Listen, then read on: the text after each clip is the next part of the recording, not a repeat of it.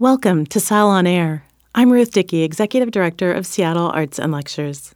SAL on Air is a podcast of some of the most engaging talks from the world's best writers of more than 30 years of Seattle Arts and Lectures. Support for the inaugural season of SAL on Air comes from the MJ Murdock Charitable Trust. For more conversation and connection, join us for our 2018 19 season featuring talks by Katherine Boo, Soraya Chemaly, Zadie Smith, and more literary surprises. Tickets are available now at lectures.org.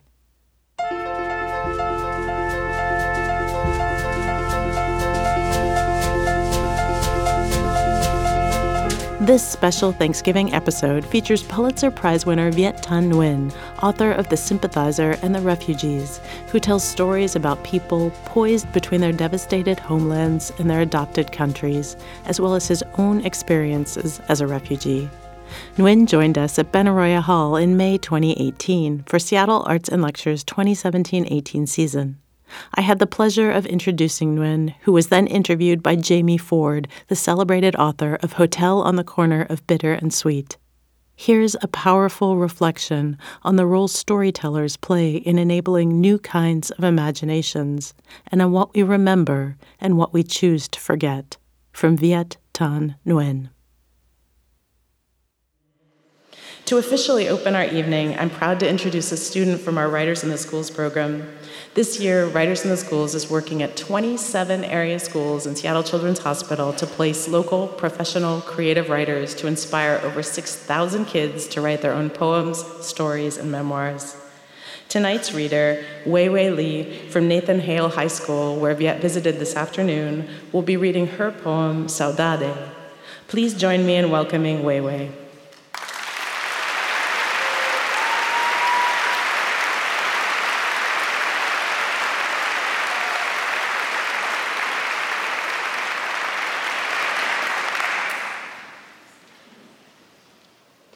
Saudade.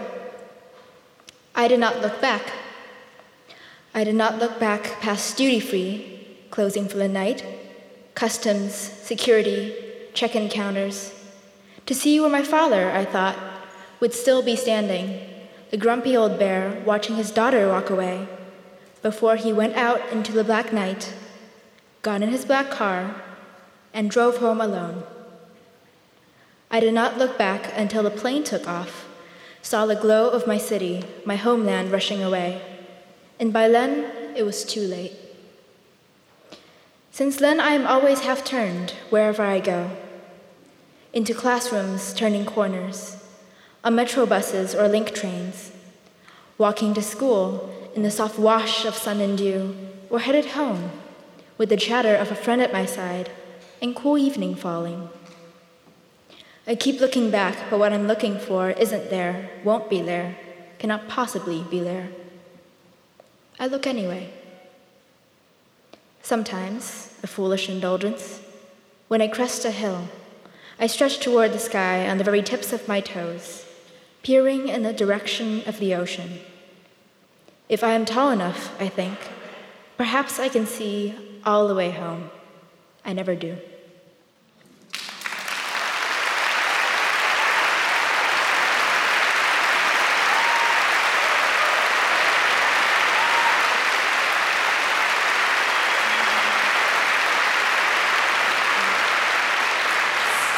Beautiful.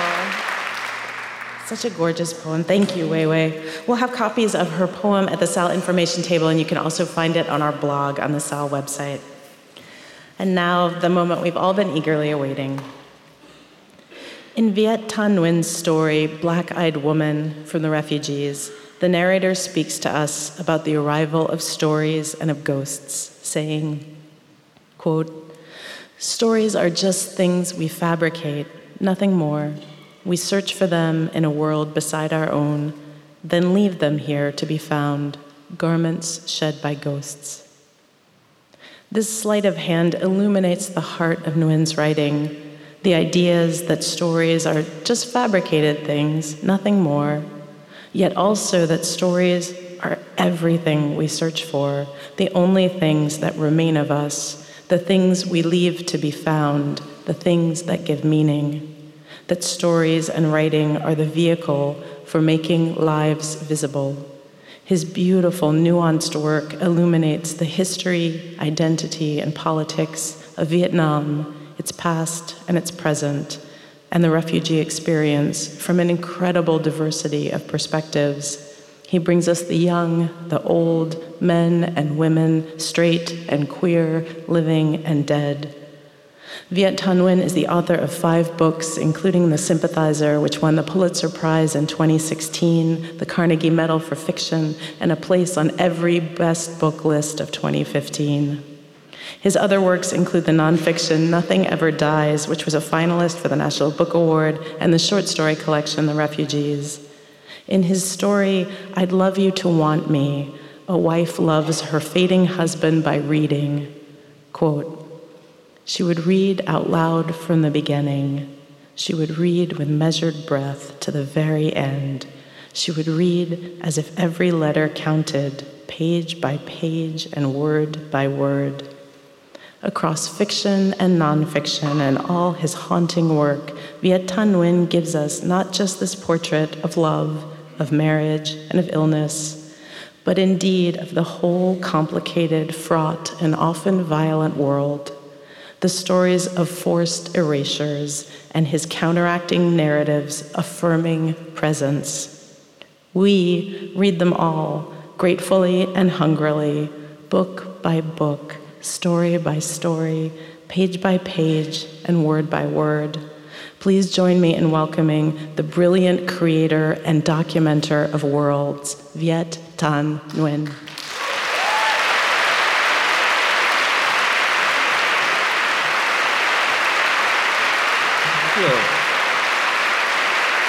Thank you.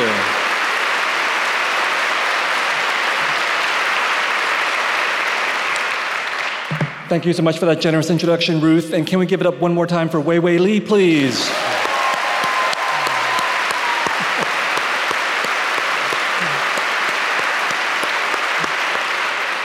I thought she was absolutely incredible. I would have been totally petrified if I was her age on a stage like this. And I just want to extend a special thanks to Wei Wei's parents for not crushing her dreams of being a poet. You know, sometimes we, we look around, or I look around, and I think there's not enough Asian American writers out there. And yes, it's partly due to structural racism, but mostly it's due to Asian parents. Uh, Asian parents out there, you gotta do better. Now, obviously, I'm Asian, I'm also a refugee. And those, those two things are uh, completely wrapped up in my life. And uh, when I go around saying I'm a refugee today, sometimes I feel like maybe I shouldn't. You know, maybe I should say I was a refugee. Because if you look at me now, it seems clear that I've made this transition from refugee to bourgeoisie. but my first memories actually begin as a refugee. I have no memories of Vietnam where I was born. But I do remember when we first came to the United States in 1975, fleeing from the end of the Vietnam War. My parents, my 10 year old brother, and four year old me. And we were settled in one of the four refugee camps that were set up to hold the 130,000 Vietnamese refugees who had fled the country. And we ended up in Fort Indiantown Gap, Pennsylvania. And in order to leave one of these camps, you had to have a sponsor. And one sponsor took my parents, one sponsor took my 10 year old brother, and one sponsor took four year old me. And now I'm the father of a four year old, and I can imagine just how painful that must have been for my parents to have their child taken away from them. And I remember how painful it was for me as a child to be taken away. That's where my memories begin. And so I say that I'm a refugee because in some part of my mind, that's where I began. That's how I began telling stories to myself. And of course, it seems urgent today for those of us who are refugees to claim that we are refugees at a moment when this country and many other countries are so deeply set against taking more refugees into, our, into this country and other countries as well.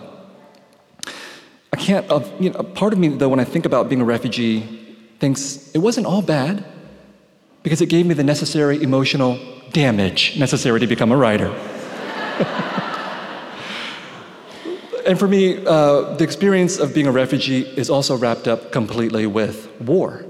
For, in most cases, refugees are fleeing from war, and that certainly was the case in my parents' uh, experience. And so, uh, the first thing I want to read to you tonight is from this novel, The Sympathizer, which is a war novel, but it's also a refugee novel.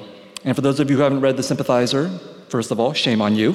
Uh, second of all, it's about a communist spy in the South Vietnamese army in 1975 as Saigon is about to fall or be liberated, depending on your point of view.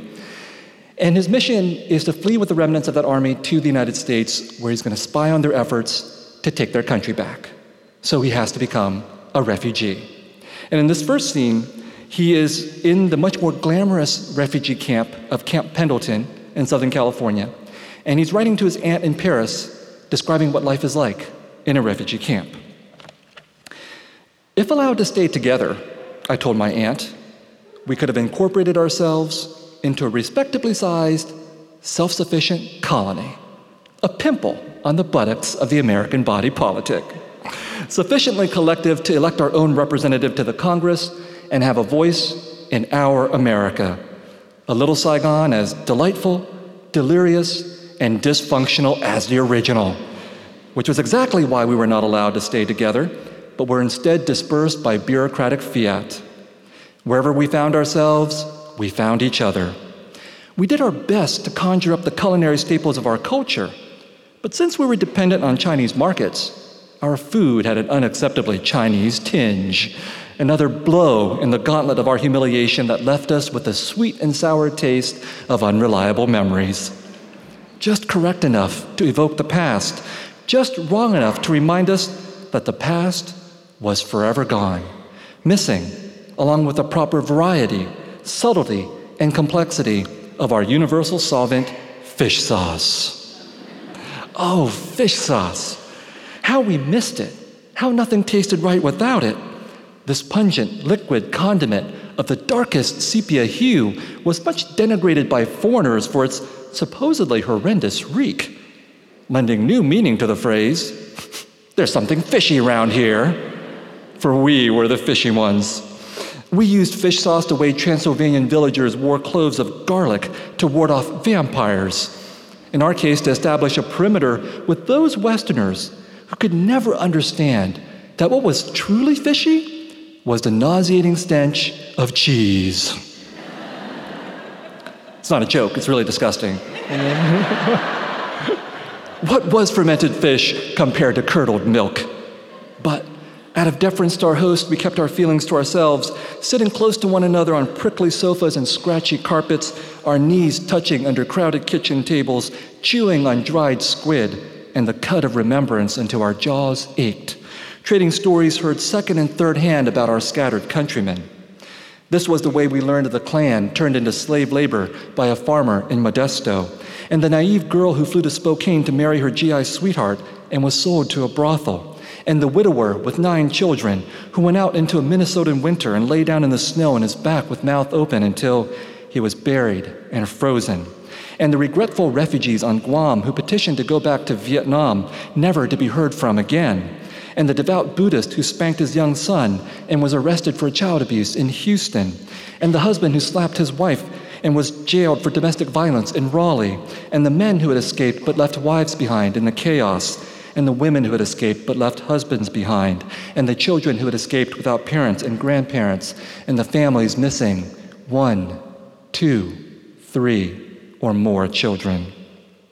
Sifting through the dirt, we pan for gold. The story of the baby orphan adopted by a Kansas billionaire, or the mechanic who bought a lottery ticket in Arlington and became a multimillionaire, or the girl elected president of her high school class in Baton Rouge, or the boy accepted by the University of Washington from Fond du Lac. I'm just kidding. It's actually Harvard in the original. I have to say this because I was rejected from the University of Washington when I applied there. Yeah.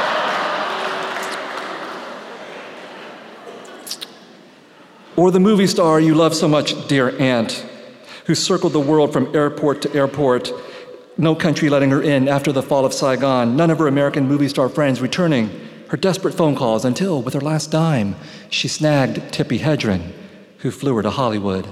So it was that we soaped ourselves in sadness and we rinsed ourselves with hope, and for all that we believed almost every rumor we heard, almost all of us refused to believe that our nation was dead. So the Tippi Hedren story is actually a true story. And the movie star was Kieu Chinh, the most famous uh, South Vietnamese movie star of the 1950s, 60s, and 70s. And Tippi Hedren came to Camp Pendleton and took such pity on the Vietnamese refugees that she encountered that she had her personal manicurist come and train some of these women in the arts of manicuring, which is how 40 years later we Vietnamese people have come to take over 51% of the nail salon industry in this country. It's either a pro refugee story or an anti refugee story, depending on your point of view. Personally, I think it's a pro refugee story. And uh, when the sympathizer came out, something happened that I knew was going to happen, which is that many of the reviews called this book an immigrant book and called me an immigrant writer. And I had to go to New York Times and write that that's not true. I'm a refugee. And this is a refugee novel and it's a war novel. And every time I go give a talk, I have to keep asserting the same thing. Because the idea of the immigrant is very strong in American society. I went to give a talk today at Nathan Hale High School, and I was told that some of the students who were going to meet me were refugees. So I asked the, the whole room full of students, How many of you are refugees? Not a single person raised their hand. I said, How many of you are immigrants? And they started to raise their hand. In other words, we live in a society in which, even now, at a moment of rising xenophobia and anti immigrant feeling, which is not new in American society, it's been with us from the very beginning. Even in this moment, the people who don't like immigrants still like the idea of immigrants. They like the idea of immigrants wanting to come to this country because it proves that we're awesome. The land of the American dream. Refugees are a different case altogether. Refugees are the unwanted where they come from, the unwanted where they go to. And I think that's one of the reasons why some of those students who are refugees today didn't want to raise their hands and be identified as a refugee.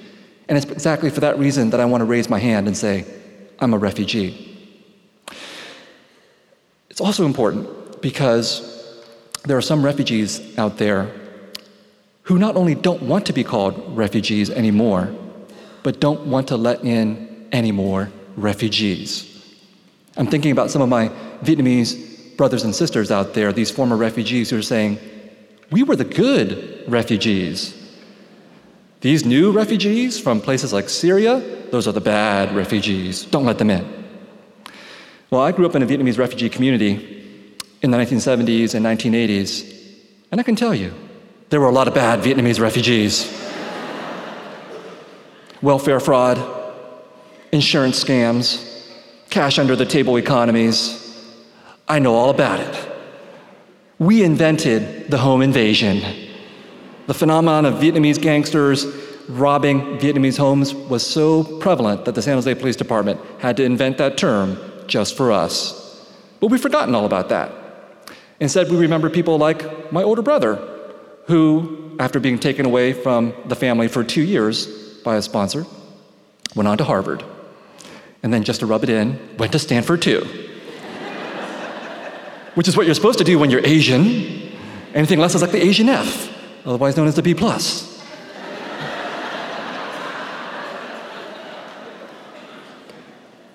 But we choose to remember people like, people like my brother, people like me, people like all these so called good refugees, and we forget that in 1975, actually, the majority of Americans did not want to accept Vietnamese refugees and Cambodian refugees and Laotian refugees. And I had a very personal experience with that. In 1978, my parents decided to move from Harrisburg to San Jose, California. Thank God.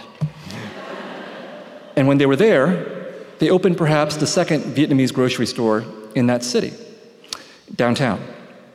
And I remember walking down the street in downtown San Jose, near my parents' store, and seeing a sign in another window that said, Another American driven out of business by the Vietnamese.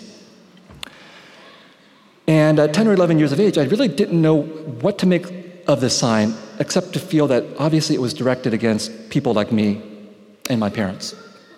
And I thought, does the person who wrote this sign know that my parents work 12 to 14 hour days every day of the year in this grocery store except Christmas, Easter, and New Year's? Does the person who wrote this sign know that my parents were shot in their store on Christmas Eve? Does this person know what my parents have been through to become the people that they are and to get to this country? And of course, that person didn't know that. We were not human beings to this person. We were just Vietnamese, just refugees, just a threat. And then later, I would go to this very elite high school in San Jose. That was mostly a white high school, except there were a handful of us who were of Asian descent. We knew we were different. And every day at lunch, we would gather in a corner of the campus and we would call ourselves the Asian Invasion. we didn't even have a term to describe ourselves except this racist term, which evoked a whole history of Asians threatening this country. And of course, I knew by that time that I had come from Vietnam and that I'd been brought here by something called the Vietnam War. And I would spend many decades of my life trying to understand the history of this war, try to make sense out of it, try to understand how it had shaped this country, shaped Vietnamese refugees, shaped Vietnam, and shaped me as well. So I want to share a bit from my book, Nothing Ever Dies Vietnam and the Memory of War, where I talk about this. As a gook, in the eyes of some, I can testify that being remembered as the other is a dismembering experience, what we can call a disremembering. Disremembering is not simply the failure to remember, disremembering is the unethical and paradoxical mode of forgetting at the same time as remembering or from the perspective of the other who is disremembered, of being simultaneously seen and not seen. Disremembering allows someone to see right through the other, an experience rendered so memorably by Ralph Ellison in the opening pages of Invisible Man.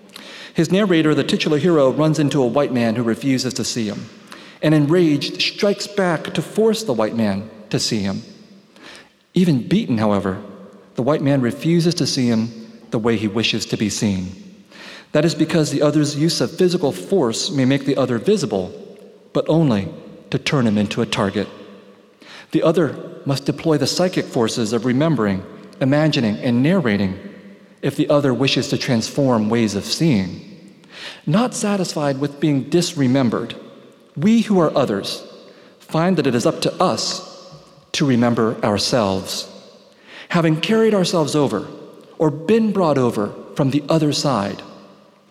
We gooks, we goo goos, we slopes, we dinks, we zipperheads, we slant eyes, we yellow ones, we brown ones, we Japs, we chinks, we ragheads, we sand niggers, we Orientals, we who cannot be distinguished between ourselves because we all look alike.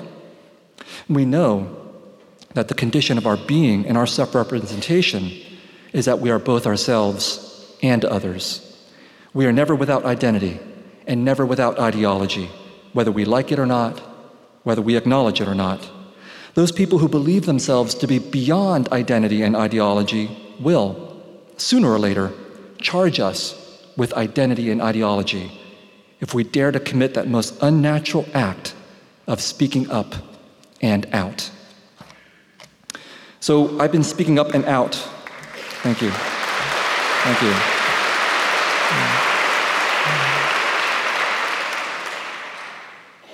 I've been speaking up and out a lot about the Vietnam War. And part of my attempts to understand the Vietnam War are to understand that it is part of a much longer and larger history of war for both Vietnam and the United States. So I'm just going to talk about the United States because I'm here tonight. For me, when I was growing up in that Vietnamese refugee community, it was clear that even though the war was declared over in 1975, it was not actually over. The war continued for all of these Vietnamese refugees who felt that they had lost everything their relatives, their properties, their careers, their identities, their country. And I grew up hearing all kinds of Vietnamese stories told by relatives and told by the people of this community that were steeped in rage and anger and bitterness and loss and melancholy. But when they spoke in English to the rest of America, what they would say is, Thank you, America, for saving us. Even though in private, some of them would say, America betrayed us. The war wasn't over just because it was declared to be over. And in traveling around this country and talking to many American audiences, encountering many American veterans and also Americans who were just here watching the war from afar or protesting, it's clear that for many of these Americans, the war was the defining experience of their generation. It's not over for many of them either. And so, one of the things I say in the book, Nothing Ever Dies, is that all wars are fought twice the first time on the battlefield, the second time in memory. And it's clear in looking at our history as Americans, we see that Charlottesville happened. The Civil War is not over for Americans 150 or more years after the fact. Why would we expect people who survived the Vietnam War 40 years after the fact to have put the war behind them? And in this Vietnamese refugee community, what was also obvious to me was that many of these people who had been affected by the war were not just soldiers or men, but were women and children and civilians. And I think the United States is not unique in the world that when we hear the word war as Americans, we think of men and soldiers and guns and battles and tanks, and we don't think about civilians and women and refugees, even though all wars kill civilians and all wars produce refugees. And the Vietnam War was not unique in the history of the 20th century. It was, in fact, it was actually completely typical for killing more civilians than it did soldiers. And I teach a class on the Vietnam War, and my students go out there and they interview survivors of this war. And what they discover is that when they interview American veterans, they find out that some of these American veterans have been through terrible experiences of combat, and that a lot of these American veterans have not. They were serving on a ship or they were guarding a base, they never fired a shot, they were never shot at. But they interview Southeast Asian refugees who have made it to the United States, and they discover that every single one of these refugees has endured a traumatic, terrible experience to get to this country. That, for me, is also a war story, and one that we're reluctant to acknowledge. It's easier for us to imagine war as involving soldiers, much more difficult to imagine war as involving civilians. My teacher, Maxine Hong Kingston, also wrote about the Vietnam War in her book China Men with a passage that I will never forget. She had a brother who went to the Vietnam War, sat on a, a Navy ship, never got shot at. And Kingston writes about what it's like to be in the United States at home during this time.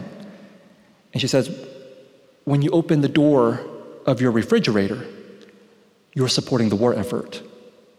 Because the companies that make the plastic that wrap your Wonder Bread, and the companies that make the coolant that goes into the refrigerator, and the companies that make the refrigerator are all part of the same system that makes Agent Orange and manufactures bombs. That's a war story, too. It's a boring war story. And boring war stories are actually, I think, much more terrifying than war stories about battle, for civilians anyway, because it, they implicate all of us in what is happening in a military industrial complex. And growing up in San Jose in the 1970s and 1980s, I was surrounded by this sense that this war hadn't ended for me either because I kept seeing all these movies about the Vietnam War that America was making at this time. And around 1980, 1981, my parents brought home this new invention called the VCR. And after I watched Star Wars for a dozen times, I found Apocalypse Now. An example of what happens when parents bring home cutting edge technology and leave their children at home alone with it. So I watched Apocalypse Now. And I was an American. I loved American war movies. I grew up watching American war movies, John Wayne and all of that. And I identified with American soldiers. And in watching Apocalypse Now, I identified with the American soldiers up until the point they killed Vietnamese civilians. And at that moment, I felt myself split in two. Was I the American doing the killing, or was I the Vietnamese being killed?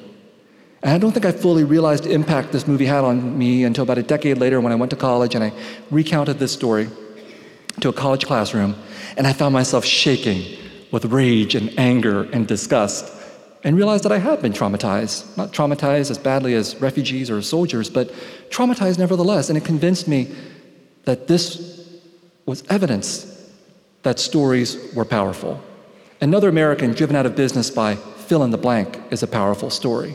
Movies like Apocalypse Now are powerful stories. And I thought, I can try to be a writer, and I can try to change these stories in my own way.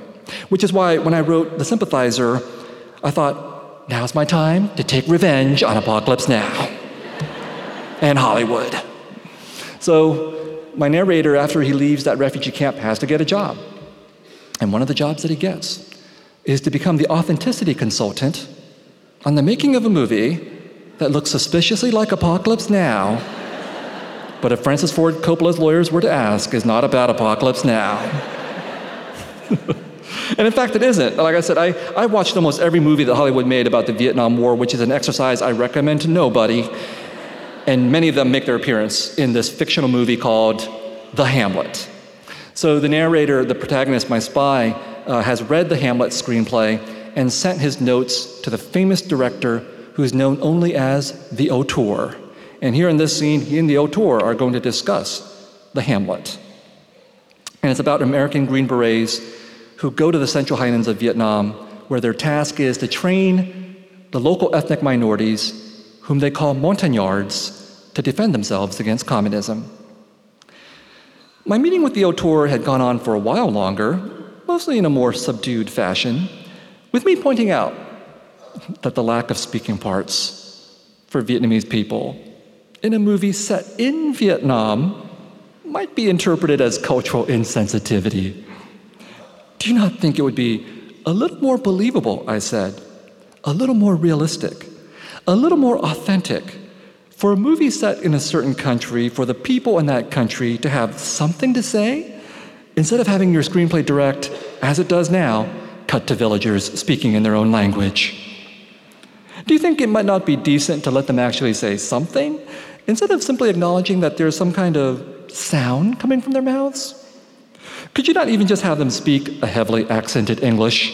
You know what I mean? Ching chong English? just to pretend that they are speaking in an Asian language that somehow American audiences can strangely understand? The auteur grimaced and said, Very interesting. Great stuff. Loved it. But I had a question. What was it? Oh, yes. How many movies have you made? None. Isn't that right? None. Zero. Zilch. Nada. Nothing. And however you say it in your language. So thank you for telling me how to do my job. Now get the hell out of my house and come back after you've made a movie or two. Maybe then I'll listen to one or two of your cheap ideas. By the way, since the book came out, I've actually met quite a few Hollywood people, and none of them dispute this characterization. I confess to being angry with the auteur. But was I wrong in being angry? This was especially the case when he acknowledged he did not even know that Montagnard was simply a French catch all term for the dozens of Highland minorities. What if, I said to him, I wrote a screenplay about the American West and simply called All the Natives Indians? You'd want to know whether the cavalry was fighting the Navajo or Apache or Comanche, right? Likewise, I would want to know when you say these people are montagnards, whether we speak, whether we speak of the Bru or the Nung or the Tay. Let me tell you a secret, the auteur said. You ready? Here it is. No one gives a shit. He was amused by my wordlessness to see me without words is like seeing one of those Egyptian felines without hair, a rare and not necessarily desirable occasion. How could I be so dense? How could I be so deluded? I naively believed that I could divert the Hollywood organism from its goal, the simultaneous lobotomization and pickpocketing of the world's audiences. Hollywood did not just make horror movie monsters, it was its own horror movie monster, smashing me under its foot. I had failed, and the auteur would make the Hamlet as he intended, with my countrymen serving merely as raw material for an epic about white men saving good yellow people from bad yellow people. I pitied the French for their naivete in believing they had to visit a country in order to exploit it. Hollywood was much more efficient, imagining the countries it wanted to exploit. I was maddened by my helplessness before the auteur's imagination and machinations. His arrogance marked something new in the world, for this was the first war where the losers would write history instead of the victors, courtesy of the most efficient propaganda machine ever created, with all due respect to Joseph Goebbels and the Nazis who never achieved global domination. Hollywood's high priest understood innately the observation of Milton's Satan that it was better to rule in hell than serve in heaven, better to be villain, loser, or antihero than virtuous extra, so long as one commanded the bright lights of center stage. In this forthcoming Hollywood trompe l'oeil, all the Vietnamese of any side would come out poorly, herded into the roles of the poor, the innocent, the evil, or the corrupt. Our fate was not to be merely mute, we were to be struck dumb. Well, when the novel came out, something else happened that I knew was going to happen. Thank you.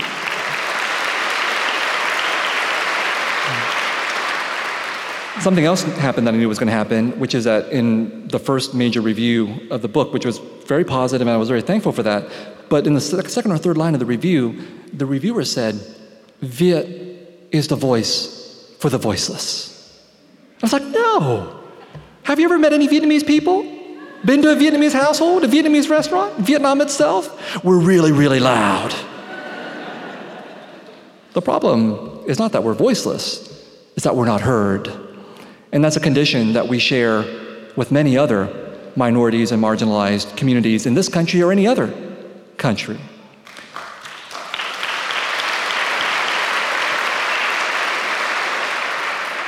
And so, certainly as a writer, I believe that we need more voices like Wei Wei. We need more voices. We can never have a shortage of voices. But I'm not under the delusion that somehow being called a voice for the voiceless is a compliment. What it really means is that people would rather hear one voice speak for an entire community because it makes it easier for them. They don't want to listen to the chorus of voices that comes from any community, or in the case of the Vietnamese community, the cacophony of voices of that community. It's easier simply to have one person, the representative. And my interest is not in being a voice for the voiceless. We see today the dangers of people who take too seriously that role for themselves. What I'm interested in is working for justice so that we will have a time when there won't be voiceless people and voiceless communities.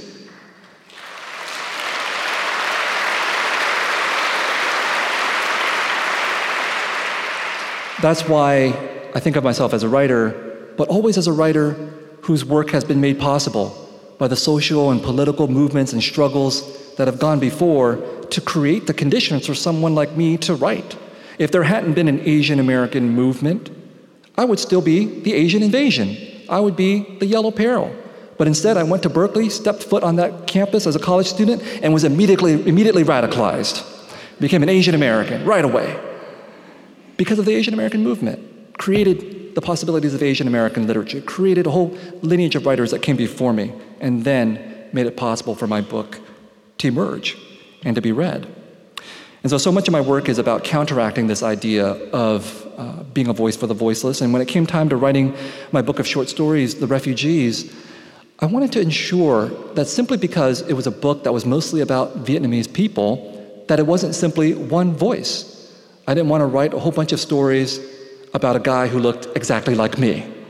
You know, you go to the Vietnamese community, you go into a Vietnamese family of a dozen people, and you're going to get a dozen different voices. And so in the refugees, it was really important for me to know that after I wrote a story about a Vietnamese man, I would write one about a Vietnamese woman. If I wrote a story about someone who was straight, I wrote a story about someone who was gay. Wrote a story about someone who was young, I wrote about someone who was old. So the refugees is marked by this attempt to at least gesture at the diversity of a Vietnamese community. And because it was a story, a collection of stories about refugees, it's also marked by haunting. Because growing up in that Vietnamese refugee community of the 70s and 80s, I was aware that all of these refugees were haunted by their past. So I, want to, I, just want to read a couple of pages from the beginning of the book from a story called Black Eyed Women, in which haunting is very much present. Fame would strike someone, usually the kind that healthy minded people would not wish upon themselves, such as being kidnapped and kept prisoner for years, humiliated in a sex scandal, or surviving something, typically fatal. These survivors needed someone to help write their memoirs, and their agents might eventually come across me. At least your name's not on anything, my mother once said to me. When I mentioned that I would not mind being thanked in the acknowledgments, she said, Let me tell you a story. It would be the first time I heard this story, but not the last. In our homeland, she went on, there was a reporter who said the government tortured the people in prison. So the government does to him exactly what he said they did to others. They send him away, and no one ever sees him again. That's what happens to writers who put their names on things. By the time Victor Devoto chose me, I had resigned myself to being one of those writers whose names did not appear on book covers. His agent had given him a book that I had ghostwritten. Its ostensible author, the father of a boy who had shot and killed several people at his school. I identify with the father's guilt, Victor said to me. He was the sole survivor of an airplane crash, 173 others having perished including his wife and children. What was left of him appeared on all the talk shows, his body there, but not much else. The voice was a soft monotone, and the eyes on the occasions they looked up seemed to hold within them the silhouettes of mournful people. His publisher said that it was urgent that he finish his story while audiences still remembered the tragedy. And this was my preoccupation on the day my dead brother returned to me. My mother woke me while it was still dark outside and said, Don't be afraid. Through my open door, the light from the hallway stung. Why would I be afraid? When she said my brother's name, I did not think of my brother. He had died long ago. I closed my eyes and said, I did not know anyone by that name. But she persisted. He's here to see us, she said, stripping off my covers and tugging at me until I rose, eyes half shut. She was 63, moderately forgetful, and when she led me to the living room and cried out, I was not surprised. He was right here, she said, kneeling by her floral armchair as she felt the carpet. It's wet. She crawled to the front door in her cotton pajamas, following the trail. When I touched the carpet, it was damp. For a moment, I twitched in belief, and the silence of the house at four in the morning felt ominous. Then I noticed the sound of rainwater in the gutters and the fear that had gripped my neck relaxed its hold. My mother must have opened the door, gotten drenched, then come back inside. I knelt by her as she crouched next to the door, her hand on the knob, and said, You're imagining things. I know what I saw. Brushing my hand off her shoulder, she stood up, anger illuminating her dark eyes. He walked. He talked. He wanted to see you. Then where is he, Ma? I don't see anyone. Of course you don't, she sighed, as if I were the one, unable to grasp the obvious. He's a ghost, isn't he? So when I was growing up, eventually, you know, as a Vietnamese refugee in that Vietnamese refugee community, and, and knowing that, that we were haunted by this past, by literal ghosts and figurative ghosts, eventually at some point it occurred to me that we weren't the only ones who were haunted. This country was haunted. But that even more than that, maybe we were the ones doing the haunting of this country. Right? Because when Americans say the word Vietnam, they really mean the Vietnam War. And when they say the Vietnam War, they really mean the American War. That is what the war meant to Americans. And of course, 58,000 plus American soldiers died during that war, and that's a tragedy. But 3 million Vietnamese people died during that war. And 3 million Cambodians and Laotians died during the years of the war and afterwards. And I'm pretty sure most Americans have no idea the war was even fought in Laos and Cambodia, much less have their minds wrapped around this figure of 6 million dead. And when you go to the Vietnam Veterans Memorial in Washington, D.C., as many of you probably have, you'll see those 58,000 names on that black wall, but you won't see the 6 million names of the Vietnamese and the Cambodians and the Laotians. And the reality is, you will never see those 6 million names because those countries don't have the ability to remember all those names, unlike this country. And I had a personal, a very small personal experience that reminds me of this idea that American memory is made possible by the forgetting of Southeast Asians, by what happened to my parents' store.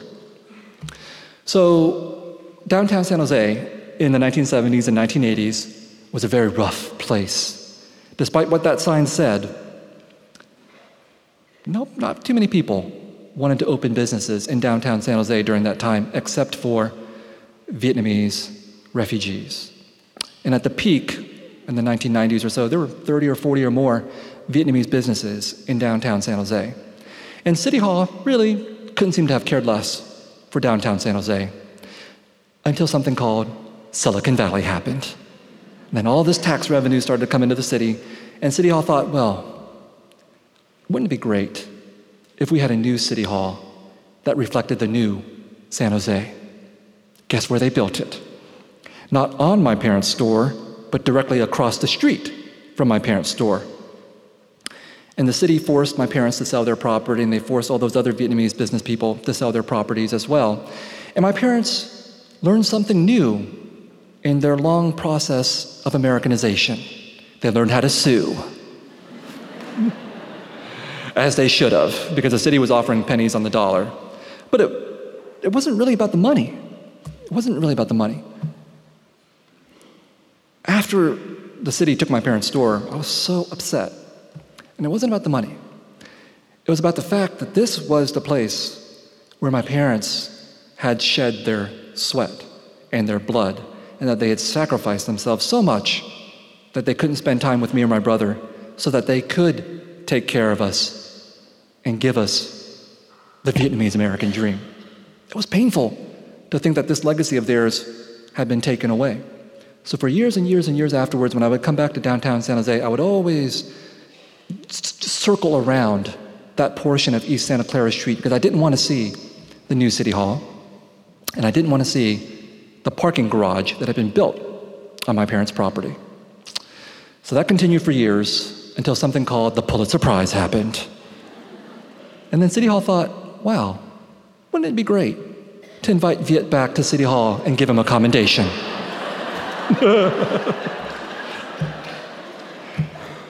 Always be careful about inviting writers to come say something. So I went to City Hall, I took the prize from my classmate who was actually, who was actually the mayor of San Jose. And then I told City Hall the same story I'm telling you. But um, before I went into City Hall, I parked my car beneath City Hall, took the elevator up to street level, and got out of the garage and turned to look across the street to where my parents' store had been, expecting to see that parking garage. And I realized that I had been wrong this entire time. There was no parking garage, it was just a parking lot. And it was only a quarter filled with cars. And reminded me of a line from The Sympathizer about how America's greatest architectural contribution to the world is the parking lot. and I realized that City Hall preferred to look out onto an empty parking lot rather than to look out onto a Vietnamese mom and pop grocery store. And if you go to downtown San Jose today, you don't see my parents' store, you don't see any of those Vietnamese businesses. There will be no signs, there will be no memorials, there will be no plaques to acknowledge that these stores had ever existed. In my mind, we haunt that landscape. In my mind, the forgetting of these Vietnamese people enables this new San Jose to arise. And in my mind, this is one of the reasons why I became a writer. Because if I didn't write these stories, all of this would be forgotten. And as a matter of fact, I wrote one short story that was autobiographical, and it was about my parents' grocery store. And then when The Refugees was translated into Vietnamese this year, the Vietnamese government censored just one short story from the book, and it was the story about my parents' grocery store. So we had been erased in San Jose. We have been erased in Vietnam. And what's left are the stories. So I want to end with one last scene from The Sympathizer. And I realized that maybe I've painted a rather bleak picture of Vietnamese refugee life. But one thing you got to know about people from South Vietnam we really like to have a good time. So, true story after the Vietnamese refugees left Camp Pendleton, one of the first things they did was to open a nightclub in Los Angeles. This is the setting for this last scene. As the protagonist, the sympathizer, goes to this nightclub and falls in love with the one woman he should not fall in love with, the daughter of his boss, the general.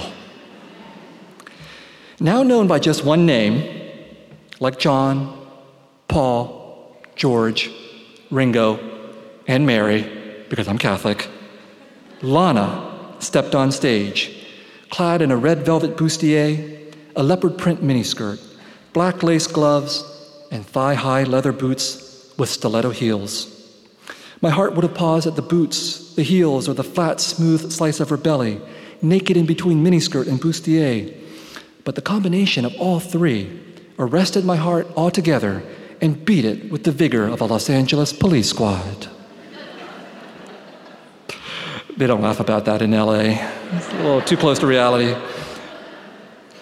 Pouring cognac over my heart freed it, but thus drenched, it was easily flambéed by her torch song. She turned on the heat with her first number, the unexpected I'd Love You to Want Me, which I'd heard before, sung only by men.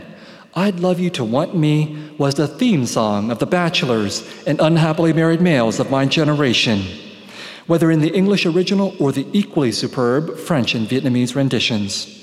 What the song expressed so perfectly from lyric to melody was unrequited love. And we men of the South love nothing more than unrequited love. Cracked hearts are primary weakness after cigarettes, coffee, and cognac. Listening to Lana sing, all I wanted was to immolate myself in a night with her to remember forever and ever. Every man in the room shared my emotion as we watched her do no more than sway at the microphone, her voice enough to move the audience, or rather, to still us.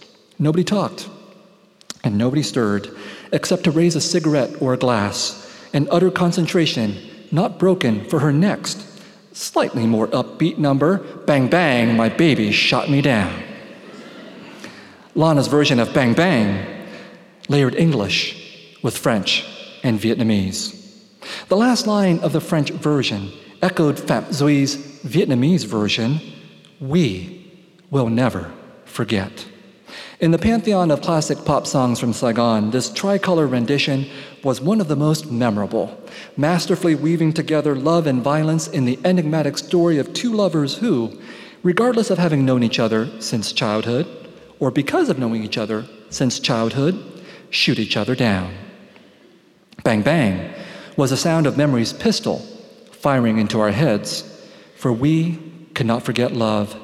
We could not forget war. We could not forget lovers. We could not forget enemies. We could not forget home. And we could not forget Saigon. We could not forget the caramel flavor of iced coffee with coarse sugar, the bowls of noodle soup eaten while squatting on the sidewalk, the strumming of a friend's guitar while we swayed on hammocks under coconut trees, the working men, working men who slept in their ciclos on the streets, kept warm only by the memories of their families, the refugees who slept on every sidewalk of every city, the sweetness and firmness of a mango plucked fresh from its tree, the girls who refused to talk to us and who we only pined for more, the men who had died or disappeared, the streets and homes blown away by bombshells, the shadows cast by candlelight on the walls of wattled huts, the barking of a hungry dog in an abandoned village, the sight and sound of orphans howling by the dead bodies of their mothers and fathers, the stickiness of one's shirt by afternoon, the stickiness of one's lover by the end of lovemaking, the stickiness of our situations. And while the list could go on and on and on, the point was simply this the most important thing we could never forget was that we could never forget. Thank you, Seattle.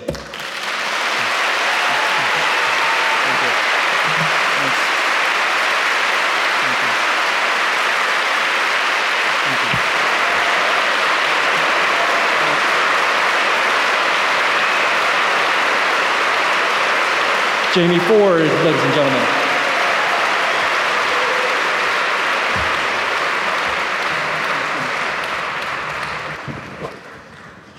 right. I know some cards are out there for you to write your questions, and those will be gathered and brought up here, and we'll try to get through as many of those as possible. But in the meantime, you're all mine. and, and, I, and, I, and I have some questions. And I love that you read that passage with the auteur, because um, my wife is in the audience, and when I read that, I stopped to read that to her because it was so biting and it was so true. And so my question is I'm guessing that the sympathizer has been optioned for film, or at least producers have come sniffing around. And uh, how do you feel about that? If there's a little bit you could share with us about that. Okay, well, the preface to this story is that when we sent the sympathizer out for auction to 14 editors, it was rejected by 13 out of 14 editors. and the 14th editor who bought it was English. And he was also a mixed race, as it turned out. So the, the, the preface, the reason why it's a preface to the story is I sold it to Canadian rather than an American. Because I think that, yeah, I think that there, maybe, I don't know, maybe Americans, many Americans still have their hangups about the Vietnam War. Uh, and I think would have a hard time trying to understand what this novel is doing. You know, and so there was actually a moment where, you know, I was, I, I, I met a producer who I really liked, and she was, you know, a, uh, American, and uh, we were on the same page about the politics of representation and all of that, getting Asian Americans before and behind the camera and all that. So I said, good, good, go and try to get this thing sold. And then after a long time, she came back and she said, well, for the budget we're talking about, we can't do this unless we get somebody like Keanu Reeves. I was like, I was like you know, and, and we were talking about a TV show, premium TV show at that, premium cable TV show at that point, and, you know, we were comparing it to like Narcos for the same budget, 30 or, 4 million, 30 or 40 million dollars per year. And I thought, if you've seen Narcos, it's a great show, but there's nobody famous in it. So you can get 30 to 40 million dollars to make Narcos, but you can't do it for something involving Asians unless it involves Keanu Reeves. Wow. Um, um, yeah, I, I, I it, it, echoes some conversations I had with producers where they said, How do we mitigate the financial risk without a white male lead? And I guess Keanu sort of stretches that rubber band in their minds a little bit. Wow. Um, are you worried at all about how they would treat the source material? Because it's so personal and it's so different from the American canon of cinema and how they've treated the Vietnam War. I mean, that was one of my major preoccupations, you know, because again, I think that whole legacy of how Hollywood has represented the Vietnam War is so strong. And these filmmakers have been raised in that culture, they've been steeped in that culture. And that's one of the reasons why I thought it would be better as a premium cable TV series, because you, because when I wrote The Sympathizer, actually, I, I, I wrote it from 2011 to 2013, and I had not watched TV for a decade before that. I know, I was too busy. But 2011 to 2013, I had a lot of free time on my hands. And so I caught up on all the TV viewings. I watched The Sopranos and Mad Men and The Wire and all that kind of stuff. And that's why, as my English editor noted, all the chapters are the same length in your book. because I was, I was, so deeply influenced by serial TV, you know? Uh, so I, I, just felt that serial TV would have more capacity for trying to deal with some of these complexities because they would have more time. And if it was a two and a half hour movie or something, how would they try to deal with all of that? I have no idea. There, there's a film coming out in August called Crazy Rich Asians based on the novel. And I've been told that if that is a smash, then projects like yours will be greenlit all the way. But if it's not a success, if it's a financial failure, that will be used as a bludgeon to keep films like that from being produced. Um, how does that make you feel? as an artist, as someone who, you know, you would like to see your work translated to the screen, and yet we're, in this culture where if you bring up Asian American films, the answer is, oh, there was the Joy Luck Club. You see, that was 25 years ago. Um, going to talk about that a little bit. Well, I was thinking of the Joy Luck Club because the Joy Luck Club, the novel, was a huge success, as, as, as good as or even more popular than Crazy Rich Asians, and the movie was quite popular, and yet we didn't see a breakthrough, right? So I'm a little skeptical that even if okay, we, we're in a different time period, you know. So maybe if Crazy Rich Asians is a blockbuster, yes, there'll be more roles for the characters, for the actors in this in this movie, and I and I really really hope so. But the whole idea that you know our success in terms of movie representation is hinging on one movie just testifies to how unequal the landscape actually is. You know, because you can be a mediocre white male director and make a bomb and still get another opportunity to make a gigantic blockbuster movie. But if you're Asian, you can't, you know? And it just reminds me that, you know, one of the differences between being a, a part of a majority and a part of a minority in, in, in any society, is, regardless of how you define majority or minority, racially or otherwise, is that when you're a part of the majority, almost all the stories are about you. And you take that for granted. It's, a, it's privilege. But when you're a part of the minority, almost none of the stories are about you. And when you do have a story that's about you, then tremendous weight is placed on that, both on the part of your minority community and on the part of other, everybody else looking at this, which is exactly what's happening with Crazy Rich Asians. Um, you know, speaking about a, a minority community, how has your work been accepted in the Vietnamese American community? Well, I think when, for example, The Sympathizer came out, you know, it got a lot of positive reviews in, in the American media, and so then some Vietnamese Americans were interested in it, and but most of the reaction was, eh, he's a writer. Why is he not a doctor? You know, like my brother. but then something called the Pulitzer Prize happened. So here I'll tell you a story. You know, I was uh, actually on the road when um, the Pulitzer announcement was made, and of course it was very shocking, right? but I never called home to tell my parents about it. The thought literally never crossed my mind because I thought, I'm Asian, supposed to win the Pulitzer Prize. Uh, that's true, you know? Uh, so then, two days later, I'm still on the road. My dad calls me, very unemotional man. He calls me. His voice is shaking with happiness. And he says, The relatives in Vietnam called. You won the Pulitzer Prize. So it's very weird, you know, because uh, all these Vietnamese who could care less about literature are like, well, he won the Pulitzer Prize, therefore we'll, we'll claim him. He's back. He's back in the racial draft, you know. Uh, you know, he, yes, he was a professor. Yes, he was a writer, but the Pulitzer Prize trumps everything. So that's basically the reaction. Gotcha. I love that.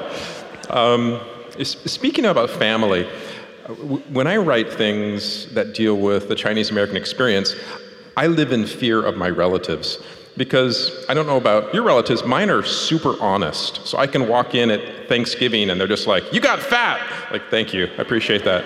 Um, my Chinese aunties will just tell me everything I got wrong. So, did you have that experience in your own family? No. Uh, you know, I think what happened was, for example, there was an early moment, uh, well before The Refugees was published, where one of the stories uh, had been published separately and translated into Vietnamese, and that story is The Other Man, which is about a Vietnamese refugee who comes to San Francisco in 1975 and discovers that he's gay. So it was translated into Vietnamese, so I thought, okay, I'm going to. I went home and I gave my parents this story in Vietnamese so they could read it, and I never heard about it again. You know? And so I, I, think that, you know, my, my, my, dad has told me he started to read some of my books, you know, after the, after the Pulitzer Prize, of course. Um, but so far he hasn't had anything negative to say. I think, again, the Pulitzer Prize trumps everything. I mean, it's like the nuclear option, right? What are you going to say to somebody who has that? Okay, I, I, will make one exception, not my family, but I, I knew that probably the harshest reactions to this book would probably come from American veterans and from Vietnamese Americans. And it's true. You know, the, the hate mail that I've gotten has often been from American veterans, and the worst reviews of this book have been by Vietnamese Americans.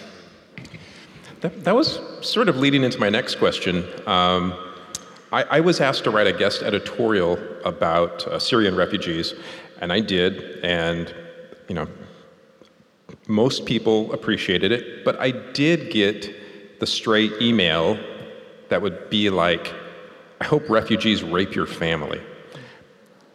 How do you deal with the haters?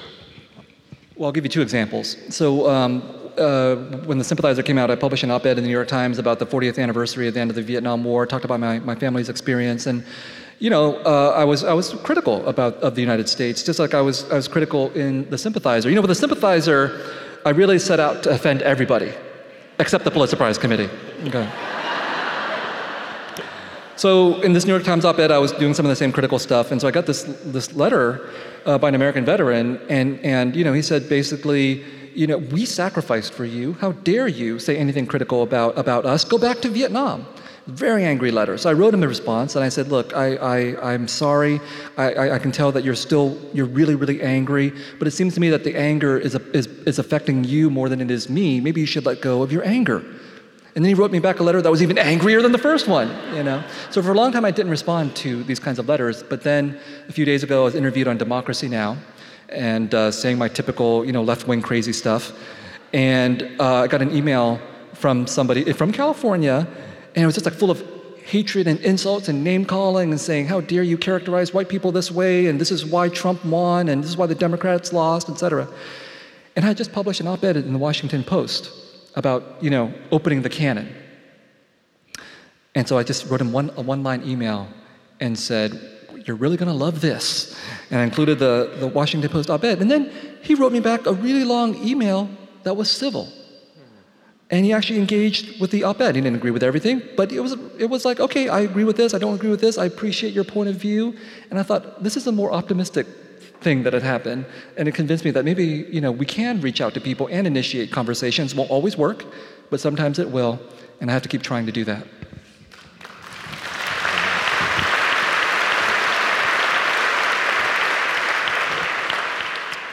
I have a lot of audience questions.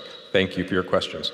Um, the first question is why did the Vietnamese government prohibit that one short story, the one that was censored? I think it was because um, half of the plot was autobiographical, which is about the grocery store and so on, which probably wouldn't have got the story censored, but the other half was fictional and inspired by something my mother told me. And she had told me that, um, you know, in basically the 1970s and 1980s, anti communist feeling was really strong in the Vietnamese community, it still is. And, you know, there were, there were uh, people raising funds for the anti communist cause, which I talk about in The Sympathizer. And this woman had come to my parents' door and said, basically, you know, she said, give us money for this cause, or we're going to um, we're gonna say that you guys sympathize with the communists. So I, that, that stayed in my head. And so the fictional part of the story is who is this woman? And when we encounter her in the short story, we find out that you know, the reason for her bitterness is because she has lost her husband and her son in the war. Uh, the communists, uh, you know, destroyed their, their, their graveyard, which really did happen. And she has a lot of bad things to say about communists, and I think that's why that story was taken out. Thank you. Um, this question is Any advice for young Asian American writers, the next generation of writers? Ignore whatever I have to say. uh, I mean, it's true. It's like, you know, I, I, I it's, it's, I, I think it's awesome if you're an Asian American writer, go out and do it, and you have the benefit of, or the burden, benefit or the burden of a whole Asian American literary lineage that now precedes you. And it's a benefit because now you're not alone. But it's a burden because there will be, when Amy Tan came out, for example, I know that for years and years afterwards, any Asian American woman writer who had, who had a book was being asked by her publisher, is it like the Joy Luck Club? Is it about mothers and daughters? As if that's the only way they could make sense out of things.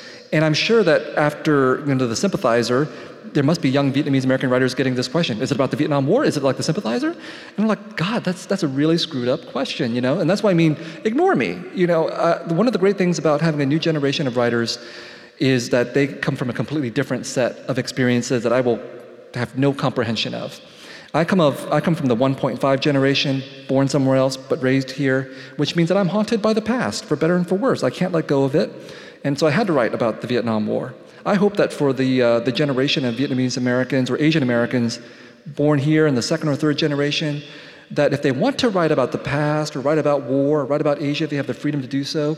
And if they want to write about something like fairies and pirates, they should go ahead and do so, which is what a lot of them are doing.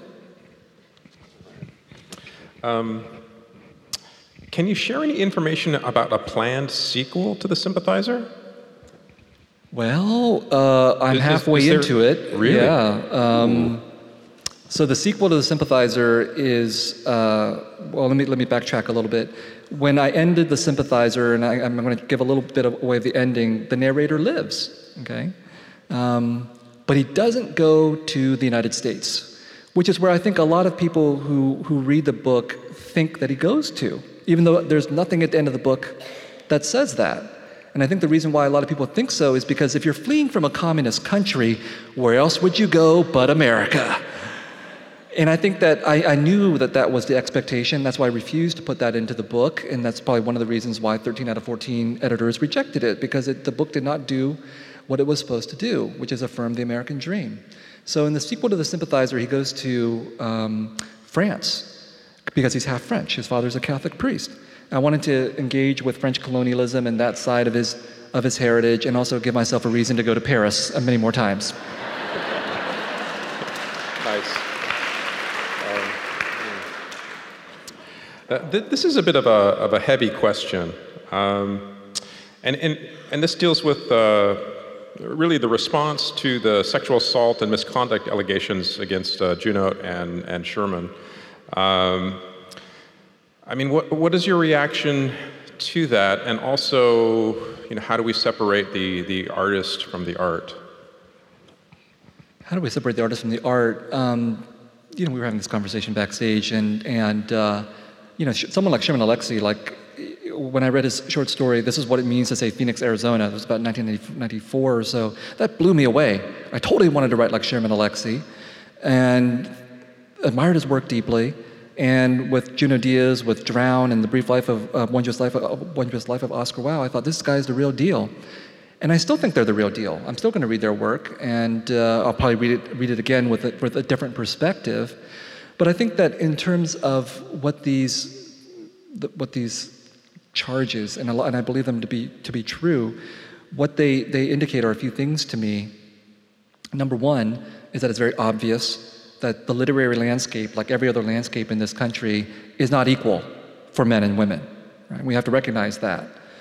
And that these allegations, these charges mean that people have, women have been damaged by these charges. Women writers, in, in particular, women's careers have been stunted. Women's visibility has been overshadowed by male writers, not just Sherman and Junot, but by many, many other male writers too. And that, that, has, to, that has to be addressed, first and foremost, by male writers as well. Um, and then, and I know, I know women who have had personal encounters who have told me about them, and so I believe them. Um, and, and it's one of the reasons why I made that statement, you know, that we shouldn't believe in voices for the voiceless. Because when we elevate people into these situations, it's unfair to the communities that they supposedly represent. It's unfair to them too, because why are we putting this burden on them? Just the same reason, why are we putting this burden on crazy rich Asians? It's unfair to that movie, to those actors, to those filmmakers. It's, it's unfair to these voices for the voiceless. And uh, you know, if you haven't read, if you haven't read um, Ta-Nehisi Coates' new essay on Kanye West, he gets at this. He's looking at, he's looking at Kanye West, and he's basically saying, how has he been so screwed up by his celebrity? And then Ta-Nehisi Coates reflects on his own celebrity after Between the World and Me, and talks about how bewildering that whole experience is. And it is bewildering. I've only had a smidgen of the success that Ta-Nehisi Coates has had, and it hasn't gone to my head, but I've had to actively, you know, think, don't let it go to your head.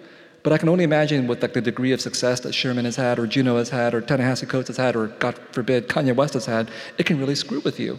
And it, we shouldn't put people in that situation. We should have more voices, more writers, including many more women writers. But even when we have more women writers, we should not make them into the voices for the voiceless either.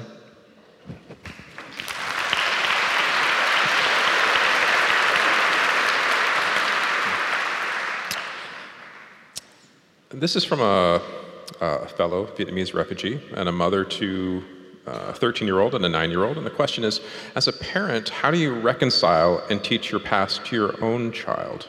What's your plan there? Well, my son is five years old, almost five years old, and uh, yes, it's very much on my mind uh, how to treat, how to tell him about the the past. You know, um, especially when he started going to school and, and meeting other kids and started getting exposed to the kinds of things that kids are talking about even when they're two or three years old in preschool.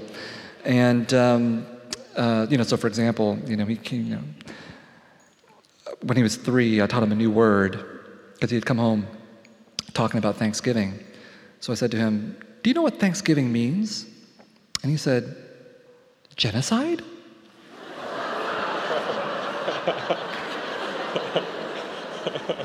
Half this room is going, That's an oversimplification of history.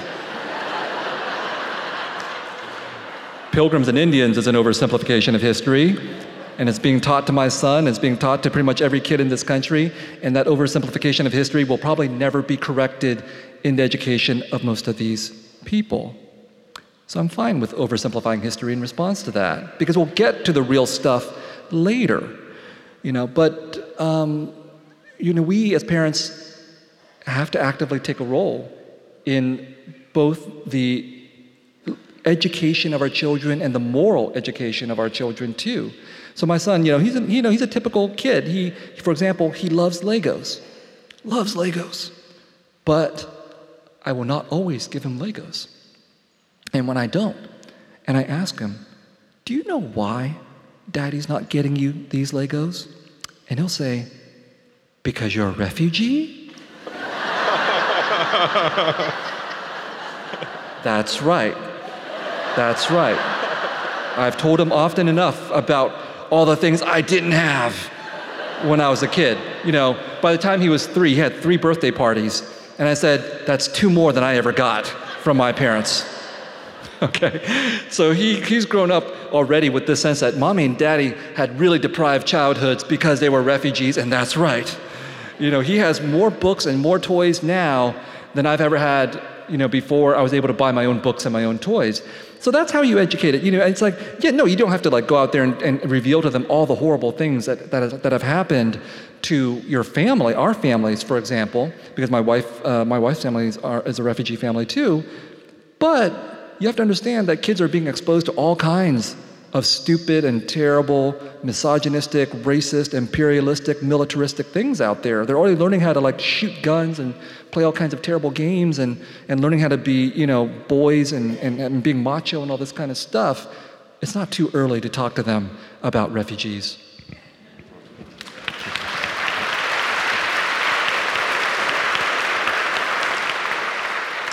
So, so when can we expect your book on parenting? Um, I think my son will write that book at some okay. point. I like that. Um, this is, this is uh, in, in, any gathering like this, there, there are always people here who are writers, whether they're writers of poetry or prose or song lyrics or screenplays. Um, and the question is do you share a little bit about your writing process? It's very, a very vague question, but uh, I'm sure you would have a, a lovely answer for us. Uh, well, I think the, the really important parts of my writing process have been um, persistence and the ability to withstand rejection and obscurity. okay? Uh, because, you know, for example, the refugees, that took 17 years to write that book. And you will probably read it in three or four hours. And it was 17 years mostly of misery. And so I had to learn how to endure all of that. And, uh, and I think I was helped in my endurance because I'm a Catholic and we like to suffer. But um, you know, recently uh, I, I, I, had to get an accountant because my, my, my finances got more complex. And he, and he said, okay, I want you to sit down and count up all the hours that you spent doing your research and your writing. So I did. And it really, you know, came out to be something like 10,000 hours, you know, which is what Malcolm Gladwell says you need to do to become an expert in something. And I did those 10,000 hours over like 20 years. And I think that's, that's, that's my method. You know, you can do it in five years or 10 years or 20 years or 30 years or 40 years, but you got to do it. There's no replacement for it. So when I, when I, when I, I, I did not have the luxury of being a full-time writer. So as a professor, I would write during those parts of the semester when I wasn't grading, and I would write during the summer breaks. And then when it came time to have, you know, a sabbatical or a year off, then I would write every day. And the, the sympathizer was written during a very magical time in my life where I got two years off, and I wrote every day for four hours a day. And that was the writing process, you know. But uh, I, I was ready for that ideal moment because I had spent all this other time just writing in the cracks of whatever moments that I had. And most of us who are writers don't have the luxury, you know, of getting some nice room with a beautiful view in Paris. You know, and Mine is in Tuscany. yeah, we're in Tuscany. Uh, you know, we don't have that luxury. We got to write whenever we have the time to do it. Um, I, I appreciate the questions. I wish we had time to get through all of them. This will be the last question, and I've, I've combined two of them here. And the questions are What were you reading at the age of 12, and how did it influence you as a person and as a writer? And what are you reading currently? Okay. Um, when I was 12, I was reading a lot of stuff. You know, and thank God for the San Jose Public Library. Thank God for librarians.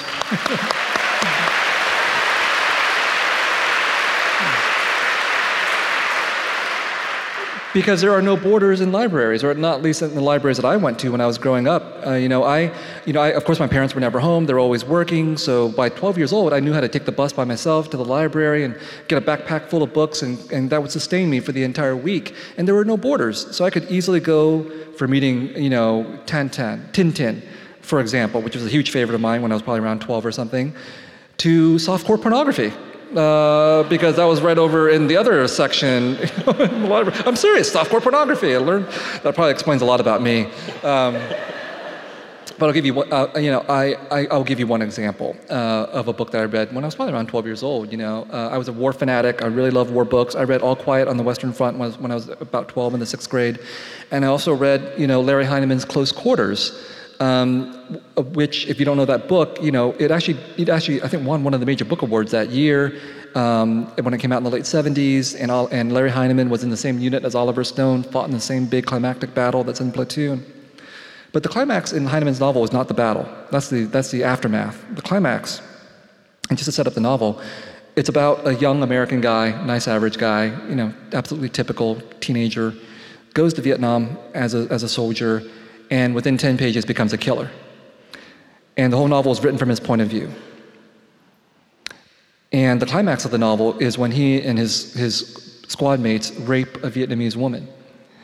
And I read that and I was just like, I was completely scarred by that experience. I was not ready for it at 12 years old. And uh, for years and years afterwards, I hated Larry Heinemann. I hated that novel because I thought this, just as that moment, just like Apocalypse Now, represents, you know, what we as Vietnamese people are in the American imagination. We're there to be shot and killed and raped. That's all. That's all we function for in the American imagination. And so then, when I wrote The Sympathizer, I went back and I looked at a whole lot of books that, um, that I wanted to count as influences or that had influenced me negatively or positively. And so I reread Larry Heinemann's Close Quarters. And I realized that Larry Heinemann was right. You know, because I think his aim in that novel was that he was going to talk about this war that was poorly understood by a lot of Americans who had never been to this war. And he was writing from the perspective of someone who was there as a soul, combat soldier. And he wanted to make sure that anybody who read this book and had any illusions about American soldiers would be stripped of those illusions. And what I wanted when I was 12 was someone in that book to, to, to, to say, this is wrong. This should not be happening. I wanted an editorial voice. I wanted a sentimental voice, a moralistic voice, and there's none of that in his book. So Larry Heinemann was not going to give his readers a way out.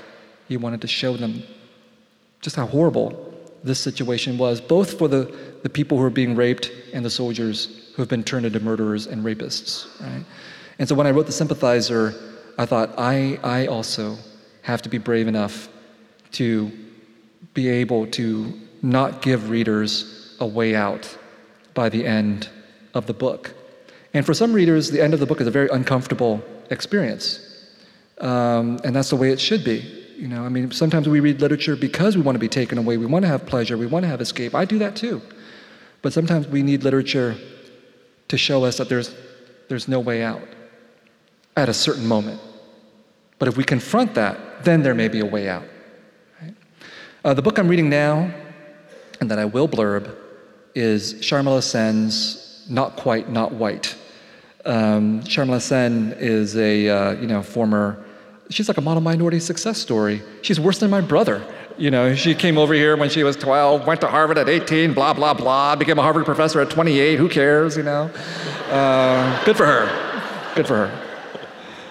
But in the book, it's a very interesting book because she recounts how, as a South Asian, as an Indian immigrant to this country, to, to Boston, you know, she learned how to pass for white. She learned how to shed her Indianness and become the person that did not make white people uncomfortable. And the book is about how she realized that this was happening, and she decided that ultimate, and she shows how this experience is actually really debilitating. When you have to walk around with a smile on your face all the time, when you're a minority, even though you don't want to smile, when you want to constantly placate white people um, and explain things to them and translate to them because that's how you become their friend and that's what they expect from you as their token Asian friend, it's debilitating. And so, the, um, you know, the, the book is about how she decided that she was not going to be white. It's a really amazing book, and I'm happy to, to put my words on the cover of that book.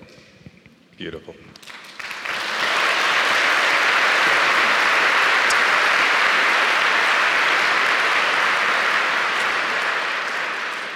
Thank you for spending your evening with us, ladies and gentlemen, Viet Thanh Nguyen.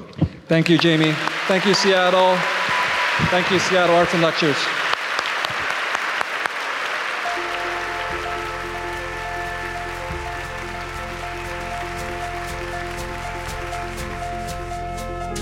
That was Viet Thanh Nguyen at Seattle Arts and Lectures in 2018.